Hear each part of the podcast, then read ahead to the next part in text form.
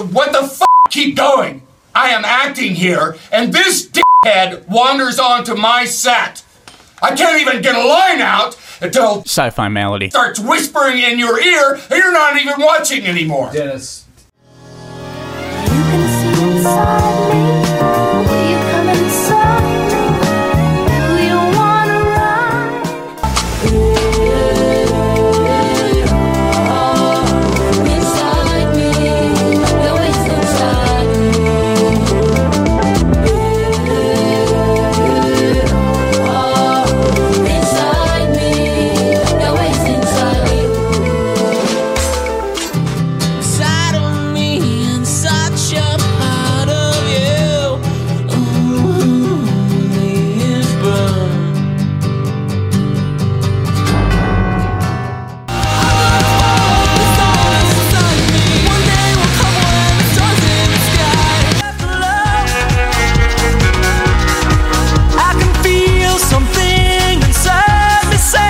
Say Sci-fi malady. Symptom 269.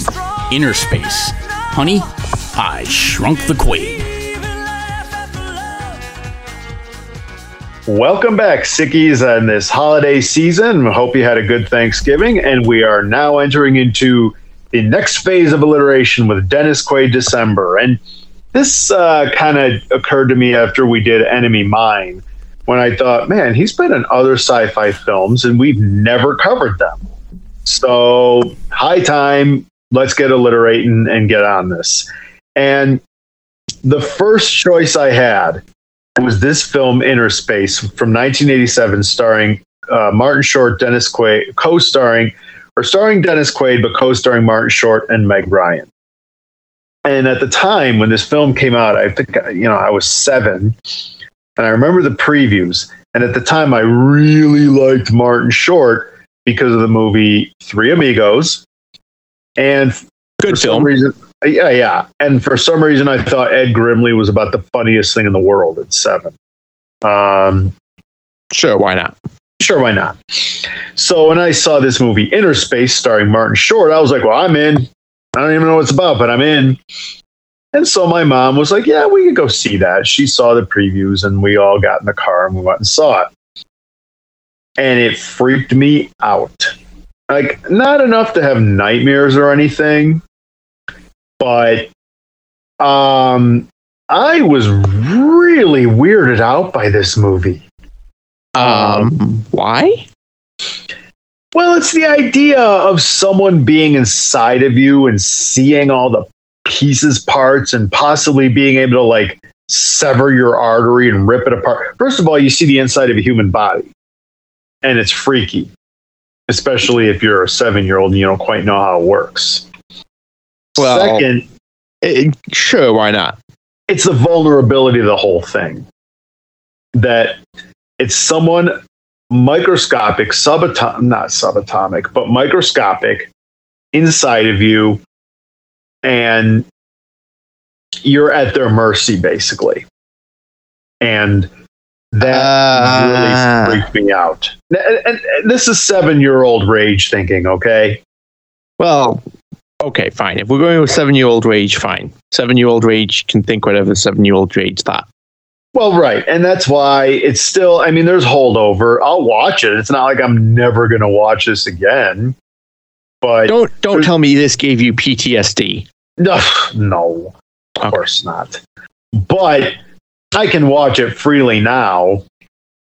But there's still just that a little bit of a seven year old being like, oh man, I remember when this movie freaked me out. Um, especially the, the battle scene at the end inside of um, Jack. Oh, the acid. Yeah. Oh my gosh. Yeah. Or just the fact that you know when the when um um well I, I suddenly forget the name of uh the name of Mr. Igo when he was in that machine when he was in the ship getting ready to get shrunk down and they had the claw and he was looking menacingly at Jack Putterman who was strapped to a table and couldn't do anything and you know it uh, just freaked me out as a kid. I'm over it now, but that's what makes me so that that's what made me think of this movie. So Okay. clearly inspired by uh, I think it's called The Amazing Voyage. Which Scott, you might remember this. We watched this in Mr. Thompson's class, Yeah, Mister. I not do- Inner Space. Oh, But Great Amazing Voyage was the movie where that crew of people go inside a, a human body to I've seen that one. Yeah. remove a tumor from 1960 something. I I don't remember watching that in Mr. Thompson's class, but Okay, is we watched it. It's starting to get fuzzy. That was like 1991, 92. Things from that time eh. period now. I remember Oh, that sure. I remember that I spent most of the election season that year trying to convince the class to vote for Ross Perot. Even though the class couldn't vote. Oh yeah, I do remember that. Why? Why am I not shocked, Scott? Why am I not shocked? I do remember that one as well. I remember Uh, 12 year old Scott was completely devastated when Bill Clinton won the election. Yeah, Because the Independent didn't win. that, that- well, he wanted, he really wanted Ross Perot to win. Yeah. I mean, I- it was. This this can makes me want to do the political podcast even more, Scott. We gotta get that going. just so you, at the very least you could figure out what was going through 12 year old Scott's head when he was de- when he was demanding Ross Perot be president. I Yes. also then- remember that when I was sick from class for a couple days, Mr. Tomps hung a picture of me on the blackboard and tried to argue Oh, I with do him, but he remember that. wouldn't argue back. I do remember that. I also remember the Simpsons episode where in, where Clinton and Bob Dole were abducted by aliens by and replaced by Kang and Kodos, who took on their form. And then uh, at the end, when they were people were like, "Well, I can't vote for you. Go ahead. You have to vote for one of us. It's a two-party system. Well, I believe I'll vote for a third party. Go ahead." throw your vote away. And then it showed Ross Perot punching his hat in anger. Oh, The Simpsons. And then it ended with, don't blame me. I voted for Kodos. Yeah. Well, don't forget if you want to do that, you got Futurama who did it even better. But What's that? they had had the clone, the two clones that were fighting each other, and went. I don't think you went far enough. I don't think you had far enough on your policy. Yeah, Yeah, I do remember that. Ah, good old Futurama. Same same creator, so it all makes sense. But getting back to inner space, um, the basic sum of this is you have a down on his luck USA U.S. Navy aviator Lieutenant Tuck um, Pendleton, played by Dennis Quaid. I have a whole bunch of stuff to bring up on that one. Oh, there's going to be some rippage about that for sure. Um, but he needs a job, and he takes up a job where he's going to pilot a submersible pod. I guess it works the same as a plane. Anyway, uh, so he's hired to go into this experiment, which we later learn is supposed to be inside. It's supposed to be uh, there's these two microchips that shrink you down and it can be used for medic- medical purposes. And they're going to experiment on a rabbit just to see if he can do it. And the problem is, during after he shrunk down and put into a syringe, uh, his pod that is, the uh, the lab is attacked by some guy named Mister Ego. Igo. I just I think it's this Igo. Igo, who Well, actually, he be- doesn't even attack. He sits outside of it. That's true. But he goes in with the intent of taking this and the microchips. Which I have a shrink people million questions on that one too. Yeah. So uh, the supervisor, Ozzy Wexler, knows this. He takes the syringe and tries to make a run for it. Uh, it winds up in a nearby shopping wall, mall. And now Mr. Igo happens to get one of the chips, but the other one is attached to the pod that Tuck is in. And so they need to get Tuck out of out of the syringe so they can get the chip. Ozzy trying to save him injects Tuck into a guy named Jack Putterman, who is a hypochondriac uh, grocery clerk. who also is going through very who after he gets out of his met, um, therapy session, he gets injected and Did you almost course say meth lab? it sounded No. like you almost said meth lab. I guess you're. Oh, are you looking for meth? and it wasn't the therapist; it was a doctor. But okay, oh yeah, it was, wasn't it? So the his Because doctor. he's also talking about he's talking about his halluc like his dream of the woman pulling out a gun on him, which is kind of true, but it's a lighter and like Yeah. how he had panic attack. well, also let's be honest, his doctor. His doctor is probably the worst doctor in the planet. So Aren't they all on movies? So Uh, so you know jack uh jack uh tuck wakes up and he thinks he's in this rabbit. So he goes around and he gets into the into jack's ear and puts an audio thing. And then he shoots a needle into jack's optic nerve so he can see through it and realizes holy crap i'm not in the rabbit. And he only has a few hours oxygen supply. So after making contact with Jack and having some humor ensues, Jack makes contact with Tuck's girlfriend, played by Meg Ryan, who is a reporter, and she's also looking into this guy who's trying to sell the other chip named the Cowboy. Uh, Tuck Well- uses what's that? it's it starts getting very conf- it gets convoluted and all over the place. It does.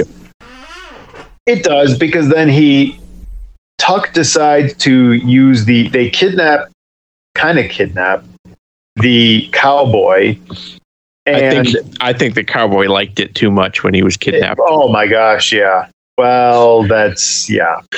It was Meg Ryan and he was a horn dog so. And so Tuck uh, uses the com- somehow uses the pod's computer equipment to make Jack muscles turn into something like a cowboy, but he doesn't look that close. You know what? It's pretty bad. I don't You know how think? that works, but it works. And um, they try to get the the chip, but it doesn't work because Jack has a panic attack and reverts back to himself, where he's kidnapped, and then they just take him back to a lab, and that's where Mister Igo is shrunk down and injected into Jack with the the goal is to get the other chip. And this is the other part of the mo- the thing that freaked me out as a kid when they're like what happens to the other pilot without the chip? Oh he'll just re-enlarge. That'll be a bloody mess won't it? And i just thought of you know the pot tuck's submersible re-enlarging inside jack and killing him like that. That just anyway so uh but luckily there's a fight in the there's a fight inside them and tuck manages to make the other pod break apart and then he digests the bad guy. They get jack back to the original lab where they and tuck who's on just a few minutes of oxygen left goes into jack's lungs and jack using some hairspray sneezes him out. They get tuck re-enlarged and he's married to his to meg ryan lydia And they live happily ever they after. live happily ever after, except the cowboy tried. The cowboy and Henshaw, Crenshaw, the bad guys who were trying to steal a ship to begin with, are after him now because they've also been shrunk down to half. When Lydia came to um, Jack's rescue in the bad guy lab, they made at gunpoint made the other the bad guys get into their shrink area and shrunk them down, but only shrunk them halfway. Okay. Now, I watched this film, and that explanation gave me a headache. So, sickies, if you followed it, congratulations. Yeah.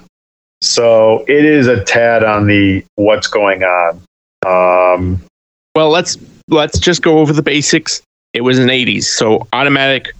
It's going to be Honey, We Shrunk the Kids again. yeah. I mean, basically, it's about a guy who, a bad guy who's trying to get two computer chips so he can make a lot of money. And he has his henchmen steal it from, try to steal the chip that's on the pod from the good guys. and The good guys inject it into a bystander, and hilarity ensues, and the bad guys lose. This movie was actually before Honey I Shrunk the Kids. It was. It was. Well, it's it's still that time period where the Hollywood just thought shrink everything, shrink everything. Yeah. No, Okay. no, Scott, what you just said happens to bring us into some trivia. There's not a lot of trivia to go over because some of it is just plain boring. But one of them is that Rick Moranis was tapped to play the role of Jack Putterman, but I guess he turned it down. But then he wound up playing in Honey, I Shrunk the Kids. So I guess he still did that. He just wanted a better script Yeah, I guess so. with more A comedy. script that made yeah, I, I guess. that made most sense. maybe it, I mean he wound up making more money off of it as Honey I Shrunk the Kid was more commercially successful than this, despite having Spielberg's name attached to it. Um, Dennis Quaid and Meg Ryan met on the set in the month intro. You might have heard me saying I um, Dennis Quaid thinking he was big until he was married to Meg Ryan. That's true because they met on the set and wound up getting married. Now they also got divorced, and ten years later but when they were together, he talked about he had an interview with I want to say it was Conan O'Brien, where he said that Meg Ryan was the big attention getter while they were out in public, and it kind of made him feel bad. Um, Well, no duh. yeah, stupid idea, a stupid fun fact, but here it is: the scene where Tuck um, is shrunk and put into the syringe. He grabs a Polaroid camera and does a selfie with one of his coworkers. It's right before he gets in the pod. Mhm. Uh, apparently, this is one of the first selfies recorded. That or Clark Griswold in National Lampoon's European Vacation. Is it true? I don't know, but it's dumb enough to land on this list. Um, so, boy, like I said, most of these are just really. Um, Wouldn't a selfie a self portrait technically be a selfie? Yeah, you got a point there. Uh, you know, I'm just gonna get, like do two or three more because, like I said, a lot of these were just that I was I was looking through them. They were just boring. Um, the in Tuck Pendleton when they're shrinking Tuck, the lab's instrumentation shows a reading on the screen that is six interlinked hexagons. This is the symbol of the combined miniature deterrent forces from the movie Fantastic Voyage. The company that was involved in shrinking down, this was their logo. So it was kind of a nod to that. Um,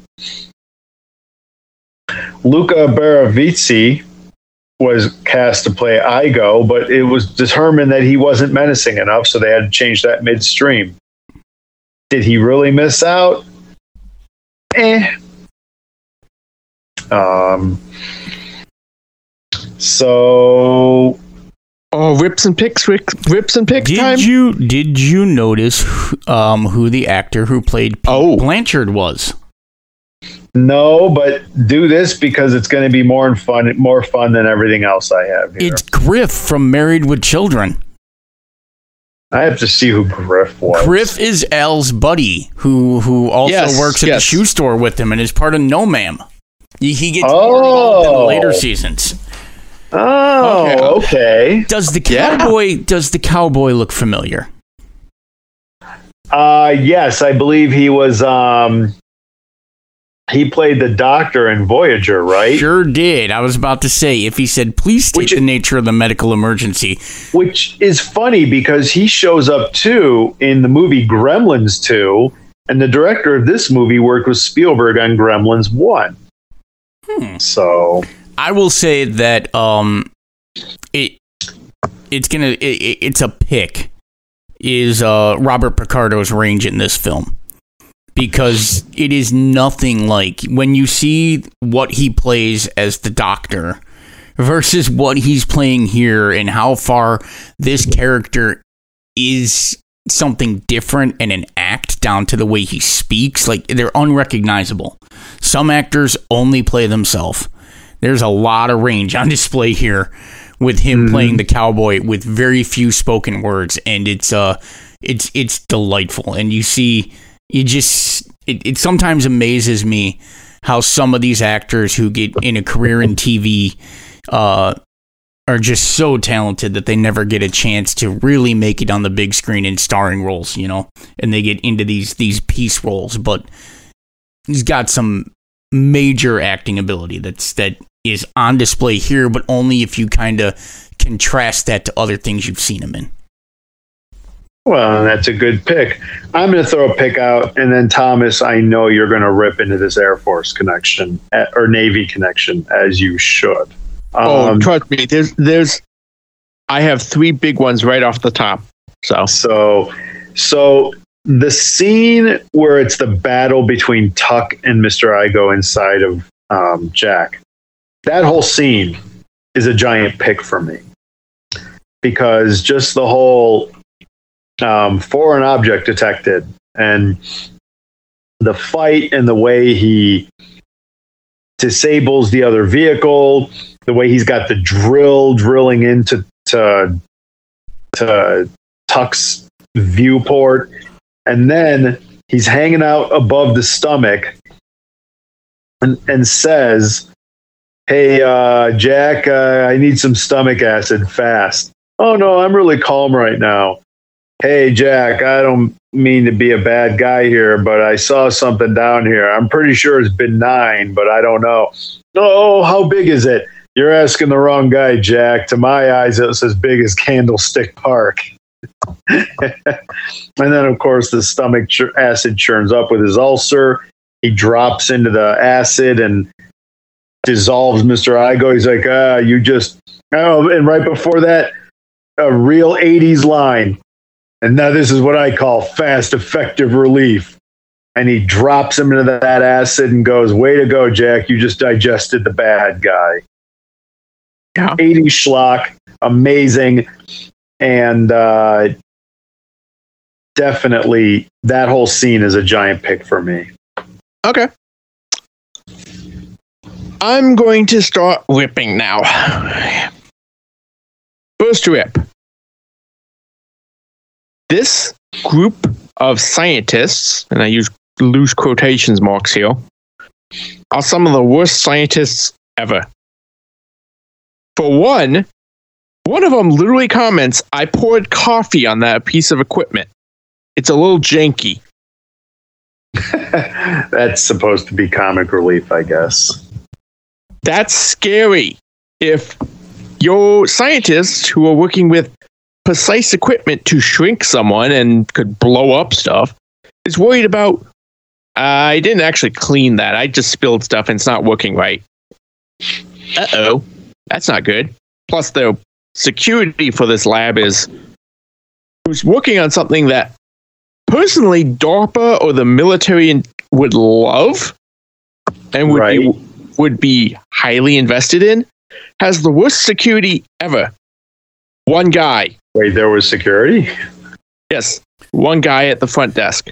Yeah, when you're working on a project of this nature, you shouldn't be able to be to be taken out by a team of people pretending to be telecommunications workers with a portable fire extinguisher and a gas mask. Yeah. Yeah. No, no, no, no, no, no. This is somewhere with layered security, with armed guards, and quite a bit of, oh crap, something happened. We're going in immediate lockdown and we are calling backup. Yeah, that didn't happen. This is the worst security ever. Next, and this is, I, I'm debating if I want to do this one. I'll do this one. Yes, the scientist has escaped the lab with the syringe carrying the one thing that we need that is microscopic. So we need to stop him. What's the best way of stopping him? Running him over with my car. He couldn't possibly drop and break the syringe then, right? Right. Let me get this straight. You want to hit him, which could break that syringe, but that's okay. The other option is just shoot him in public. Yeah, because that one works. And oh, yeah, how do you cover it up? By punching someone in public. Yeah. Yeah, Assault and battery is how you cover up a shooting. Yeah, very subtle. I don't know how anyone doesn't suddenly come up with a conspiracy theory there. This guy just suddenly punched me and took my camera after he was standing menacingly over the body. Yeah. Yeah. Real That's subtle. not going to get reported. Yeah, and cameras aren't going to pick up that one. Oh, this is the lab, and here's the guy, and here's yeah, totally fine with that one. But okay, fine. Again, stupidity on top of stupidity. Next, he's a disgraced pilot. No duh, because apparently he's terrible. But I don't know how he ever became a pilot in the first place. He's too drunk half the time. Well, drinking is pretty well known in the military and is accepted as long as you're not doing it on duty. Well, I mean, this guy was like drunk enough to make it into the Russian Air Force. Well, they have an Air Force still, uh, but no, it's he was at a party, drunk, whatever. That doesn't matter. The more interesting thing is he obviously does not have what it takes to be a pilot because a pilot requires. It doesn't matter, honestly, what kind of you know how much they drink. If it's the the esprit de corps, the actual abilities and sense that they have. This guy obviously doesn't have any of that. And for the military to spend billions of dollars training someone, they make sure that they're very qualified. Again, he's extremely well qualified to be a pilot. So well qualified, they kind of kick him out, and he reti- well he he retires his commission, which that's a whole nother thing. Technically, again, this would technically fall under a military contract because there's no way that a private company is working on this with It's not even a private company. It's like some guy in a lab he rented out. well yeah but no matter what the military's definitely involved in this there's no way the military's not because This high level. Right so you don't actually retire a commission you get moved and transferred into what is considered civilian oversight and things like that so he Yeah. doesn't have to retire, but he's retiring because he's going into this janky group that that should not actually be a company. And they certainly wouldn't have given him the job of piloting the submersible. Yeah, isn't there one point at the beginning where he finds a whole bunch of papers that were supposed to be filed like a month ago and he says, Are there any other paperwork that you haven't turned in to me? Yes, that's the lead scientist, which again goes, ah, yes, he pours coffee over things, and they have reports that obviously haven't been returned in that are important. I'm Yeah. sorry, and you're right now bringing in a government official to possibly get you money on this project. No, I, Any- I, I didn't turn those reports. They were properly handled, perfectly handled. I talked to a lot of people. They said I perfectly handled those reports on my desk. Those papers were perfectly handled, perfectly okay. Handled I- great, I'm- none better. I'm guessing that part of this was supposed to be the comedic, like, oh, ha, ha, ha, ha. But that passed when I was a kid. But now it's like, all right, I'm going to have to suspend disbelief because this doesn't make sense. Well, most honestly, and I'll be completely honest, most of this comedy didn't hit. I knew where they were trying to make comedy, where it Yeah. was supposed to be funny. Mm-hmm. I'm like, nope. Yeah, it just, yeah, I mean, I still like it. It's Martin Short, but I get your point. Um, speaking of that, I would label this as a pick. The way he was wigging out dancing in Tuck's apartment, it's like, yeah, that was still kind of funny. At least for me. I- At least for me. okay. I'm also going to say, I'm. I'm not going to say I can dr- drink like I used to. I'm not like 21 anymore. I can't drink a bottle and be fine. But this guy's a lightweight of lightweights. Well, he's also, you know, a panic-stricken I don't between care. that and yeah i mean that's the idea i'm sure. Which here's another point. And this is a rip. Hey you see that bottle in the fish? Take it out now drink it. So tuck could refill his stores. Dude you are drinking alcohol that someone else put into them that I mean It's this alcohol though. lush. this is Well, not- this is it's alcohol though. Alcohol would kill anything, It's just a fact. It's and also just any a fact. bacteria would actually be bigger and wouldn't actually get in there. It's just a fact that it's like Which you actually are a oh. special oh, kind of lush. actually that brings up a good point. At the size he is at, he can't be drinking that alcohol hmm. because the molecules of alcohol would actually be too big. Yeah, and so Yeah, I it- also it- imagine that that Southern Comfort. Let's say he could somehow drink it. I imagine that at his size, that's. I mean, that's gonna just knock him out. Well, he's only getting a microscopic amount of it, I guess. So, but yeah, you you uh, to, to back to Rage's point. You are jonesing for a drink if you Oh, yeah. basically want to drink somebody's already. I mean, this isn't even picking up. You know, uh, I have seen people go around at bowling alleys and pour the remainder of the bottles of beers into a cup and drink that cup. This is even worse than that. Uh, Yes, I have seen that. I've seen people reward themselves at the end of their shift by clearing away the empty beer bottles into one cup and enjoying their drink. That's that's not a reward. That's a punishment. but um um this is even worse than that because this isn't what's left in somewhat backwash this is literally the alcohol that they've already drank that you're filling up your flask with to have a drink Mhm. Yeah. It's Uh, an one other interesting choice. one other pick would be that for the time the effects are pretty darn good. I mean, between the inside the body scene where they have like foam fat cells and the scenes where you have Crenshaw shrunk shrunk down, the way they filmed that was they just got a car that was huge and had the cameraman sit farther back so that they could kind of scale trick you. Kind of like how Lord of the Rings when Gandalf and uh, Bilbo were in the kitchen together, Gandalf sat closer, even McKellen sat closer to the camera, and then the guy playing Frodo or Bilbo was stood farther away, and they just never looked directly at each other. hmm Well, yeah, watching the trick on how they did that is very interesting. But the It's a pick for me. yeah, it, I, I'm going to say that there is quite a bit of interesting camera work and a lot of interesting work done here. I think. How do I put this? This film did do some very good things camera wise. I mean, the fat looks pretty good. The eye, eh, not terrible. Eardrum, kind of okay.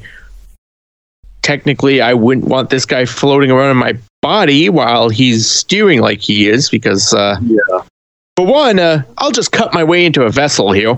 Oh, I, i was gonna say yeah. con- congratulations he's dead Bleeding out, yeah. Yeah. internally bleeding he's out not without knowing it he kind of feels the ear, the optic, the oral, the nerve getting the clamp on it, and the eye poker is killing him. But the the vein getting cut open, nah, that's okay.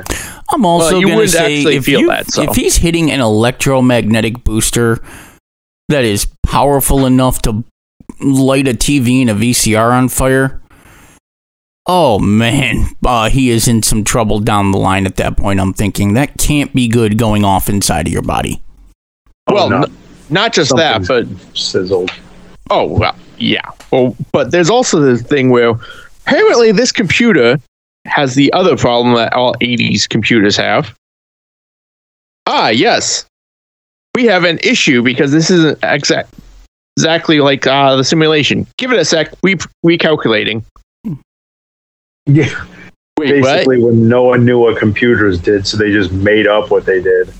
Yeah. You're recalculating from one a small bunny to a person. You had that database stored, and you just recalculated. How? Yeah, yeah. I, I'm also thinking that this is where, when we ever find out who Q is, uh, they, that uh, they got the idea for the fact that the vaccine contained microchips. Yeah, Yeah. no, they're not microchips. They're a bunch of little uh, Lieutenant Tuck's floating around in them. Right, it's even worse. Bill Gates just doesn't want to track you with a microchip into your bloodstream when doesn't need to do that because we all have a phone that tracks us more efficiently. But he's gone one up and he's put little human beings into our blood uh, in the guise of Yeah, the vaccine. they're all Microsoft. They're all Microsoft automatons. Right, which means that so many of us are just waiting for the pod to re-enlarge to full size and blow us up from the inside out. Yep. I have another question and point. Okay. Who on earth? I understand why Meg Ryan's hot, so of course, but why on earth did you allow a reporter into a military function? For one, and she was acting like a reporter. You're not doing your job right now. You're at a ball, but okay. Good way of getting yourself kicked out. Mm-hmm. For another, how is this reporter covering all this? Because the Uh, script says so. Exactly. I'm sorry, this reporter is apparently an investigative reporter who does one story a year. Because apparently she is now covering industrial espionage within tech. I'm sorry, that takes an entire team of reporters to get that one. Unless you're Unless you're Meg Ryan and the script requires it. I know. exactly. Which also brings up the point of if you're a fighter pilot, why did you go for the reporter? How did that one go? Yeah. that is funny.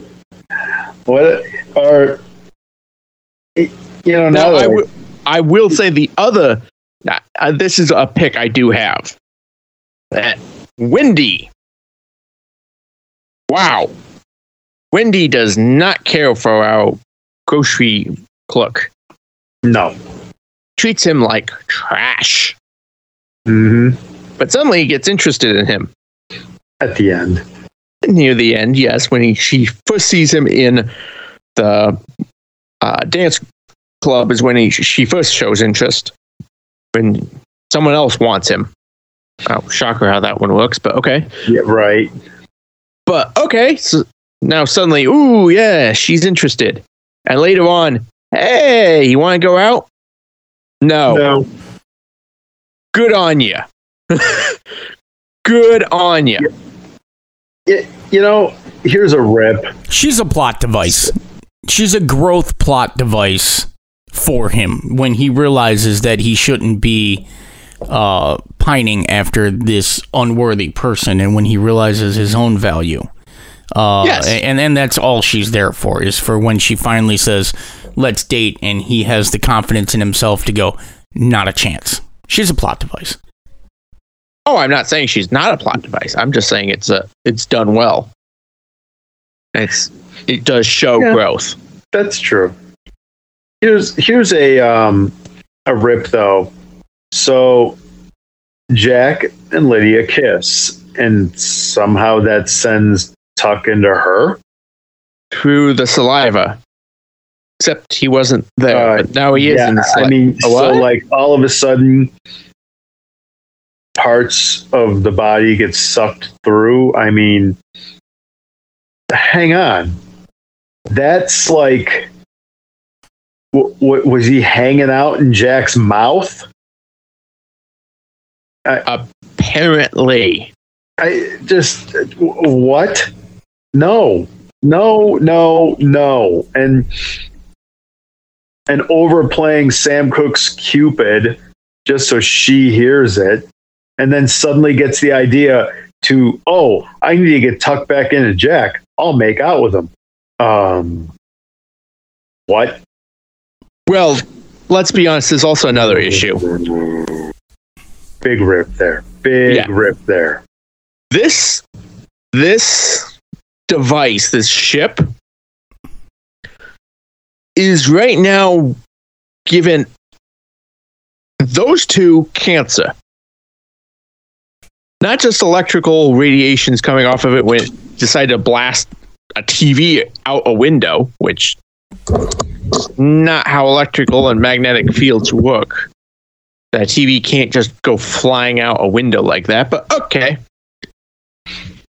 Uh, if it's loud enough, that little craft can produce enough sound waves to be able to hear it without her having the little clamp on her ear. Yeah. Her insides are now mush. And Tuck just blew his eardrums Yeah, both of them have as well as anything else. both of them will have uh, cancer within a year because of there's no way this thing isn't radioactively powered because there's no way something that size has that kind of power in it. Uh, so I doubt there's enough shielding for that one. Radiation poisoning, definitely inside scrambled. And well, he probably has permanent nerve and brain damage from all the magnetic electrical Oh yeah. Screwing around they did. You know, Thomas, I, I just remembered this rip I had in the first two minutes of the movie. You said this is a bad company that's doing this shrinking. Uh, it's also way over budget because it has a, probably a very, very expensive robotic arm removing Yes. and plugging in the chips that Yeah. it doesn't need, neither for efficiency or nor for um, precision because it is brutally grabbing that microchip and it is much more slowly as they show you definitively at the end uh, placing the chip into wherever it needs to go. This is a case where yes we can spend millions upon millions of dollars for a programmed robotic arm to insert our circular microchip that looks like no microchip I have ever seen or we could just use our hands. Yeah, but it needs to go in the ship. Okay, guess what? You put it in the ship first It's before you put it in. it's not Duh. like it's delicate. It's not like it, like like this robotic arm is performing some precision, precise, delicate work, or that the chip is that delicate. I mean, it's survived a lot of nonsense. It's not delicate, and uh, it's not like it's precision work to fit the chip where it needs to go, or that that's even a precision robotic arm because it's pretty much just grab, turn, move, press. I mean it. It is the most pointless scene just to look cool and say, Look, it's science. It's the future. It's a robotic arm. For no reason other than it's a robotic arm. Future robot. Yeah. Yeah. Uh, it it's not just pointless, but it's also got this point where it's like, okay, you've gone from stupid to pointless to idiotic. For one, his entire way of communicating is through this radio. I'm guessing. But again, none of this, this is the thing about this. None of this is explained. And we know why. Because none of it makes Story doesn't work. well, yes. It doesn't just doesn't work, but I'm saying it doesn't wouldn't explain anything. Yeah, I mean, look, at its heart, this story is not about the science. This is a, a love story with talk and, and, you know, having to come to terms with the own with his with the depth of his own emotion and to you know we we would you know say back then it was getting in touch with your feelings and and that's what he had to do to to make his relationship work and then the other half of this story is a confidence building story for uh, Putter to to take. You know, he says, "I'm cured." Um, I'm not sure he is. Uh, chasing after a world class um, hitman slash thief who carries around what was it, Jimmy Hoffa's wallet or something as a souvenir Yeah. impulsively is is not a sign of mental stability. Uh, calling No. the cops once you realized that that was the cowboy um, would have made more sense. But this is a this is a classic '80s message of if you just believe in yourself, you will be fine. And introverted is something to be fixed and turn yourself into an extrovert like all good people are supposed to be, which is nonsense. But this is definitely an 80s growth film that says that if you're introverted, that's something to cure into becoming a good, proper extrovert. And on the other hand, for um, for Tuck, it's it's about you know getting in touch with his feelings so that he can become um, present in his relationship. The science is a backdrop for them to go through their personal journeys. And with that in mind, I think we're at a good point for rating this. Oh, oh, I I, I will add one rip. This okay. ending is terrible. Yes. You, I mean, do they live happily ever after, or does the cowboy kill them both to get the chip back to re-enlarge Crenshaw? Because I'm not sure what's going to happen when Putter actually catches up to them, and they never show him catch up to them. Um, instead of actually letting the authorities know that his friends are in danger, he's going to charge to the rescue in a fight that he is not qualified to win. But it's Jack Putter to the rescue. Yeah, my conclusion is that Jack Putter gets killed by the cowboy, and then the cowboy um, kills Tuck, and then re-enlarges the other two, and they've got the microchips. And that's funny because uh, Tuck has the microchips as cufflinks. Right. That's how I conclude this film ends. Okay. Well, with that in mind, let's rate this thing. How many micro subs do you give it? Uh, I'm going to give it. Oh, it's tricky. I want to give it six.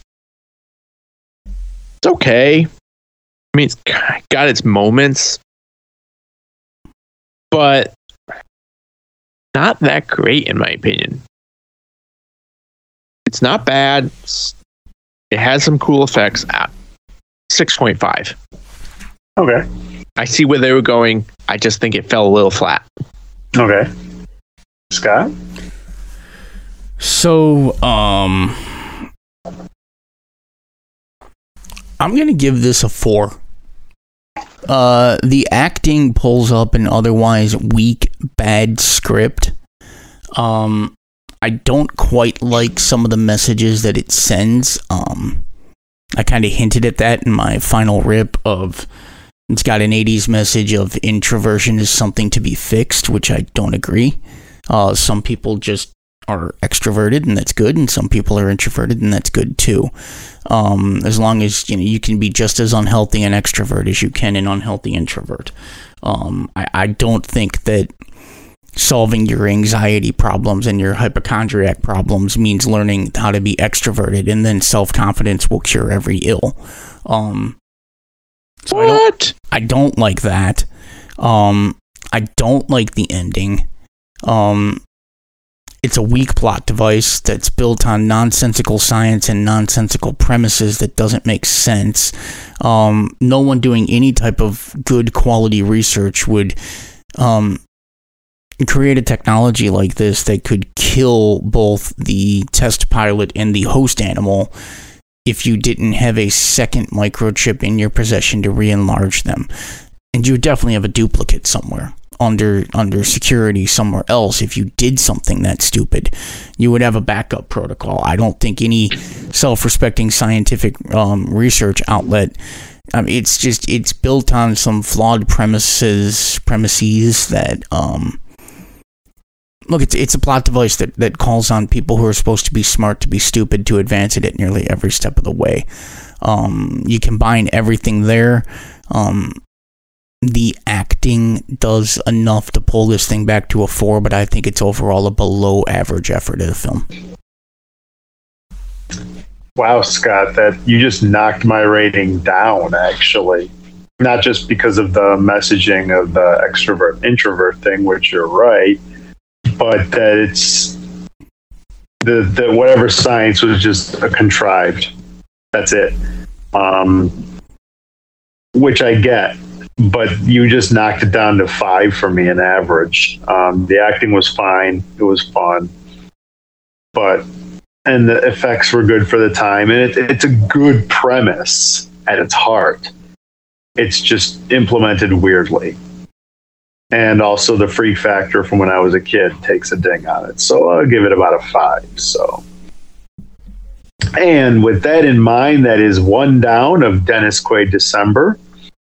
You can also tune in to Raving Lunatic Media for our other great features, Z- Zodiac Task Force, which next episode will be dropping this month in December.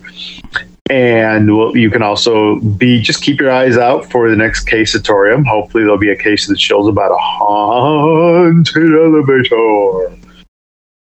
And you can also, of course, go back and listen to our backlog of everything on Sci Fi Malady, uh, Caseatorium, Zodiac Task Force. And also stay tuned for Ruck's new album. In fact, Ruck's latest EP can be found at. www. Wait, wait, wait, wait, wait, wait. Scott. Oh, Yeah, that was for Ruck to make an insert. well, you can still do that. Yeah. So At okay, Ruck, just erase everything puts insert in here. Yeah, Ruck, delete that part. So I'll, I'll start again, Ruck. Honestly, that was just perfect itself. I think I'll just go with that. Just kidding. So you can also get Ruck's EP, his new EP, at You can find the EP on Apple Music, Spotify, Amazon Music, YouTube Music, or anywhere that you listen to music. Go ahead, take a listen. And once you're done there, you can go check out our Discord page, leave a comment, or you can also do so at.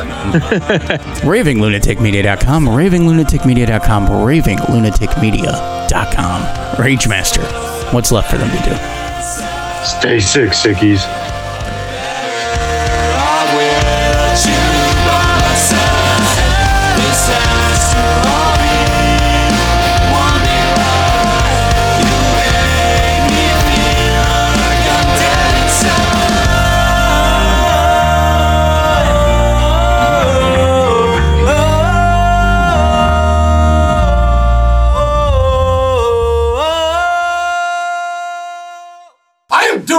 Job here. I am a pro. This is the most unprofessional set I have ever been on. This is Sci Fi Malady.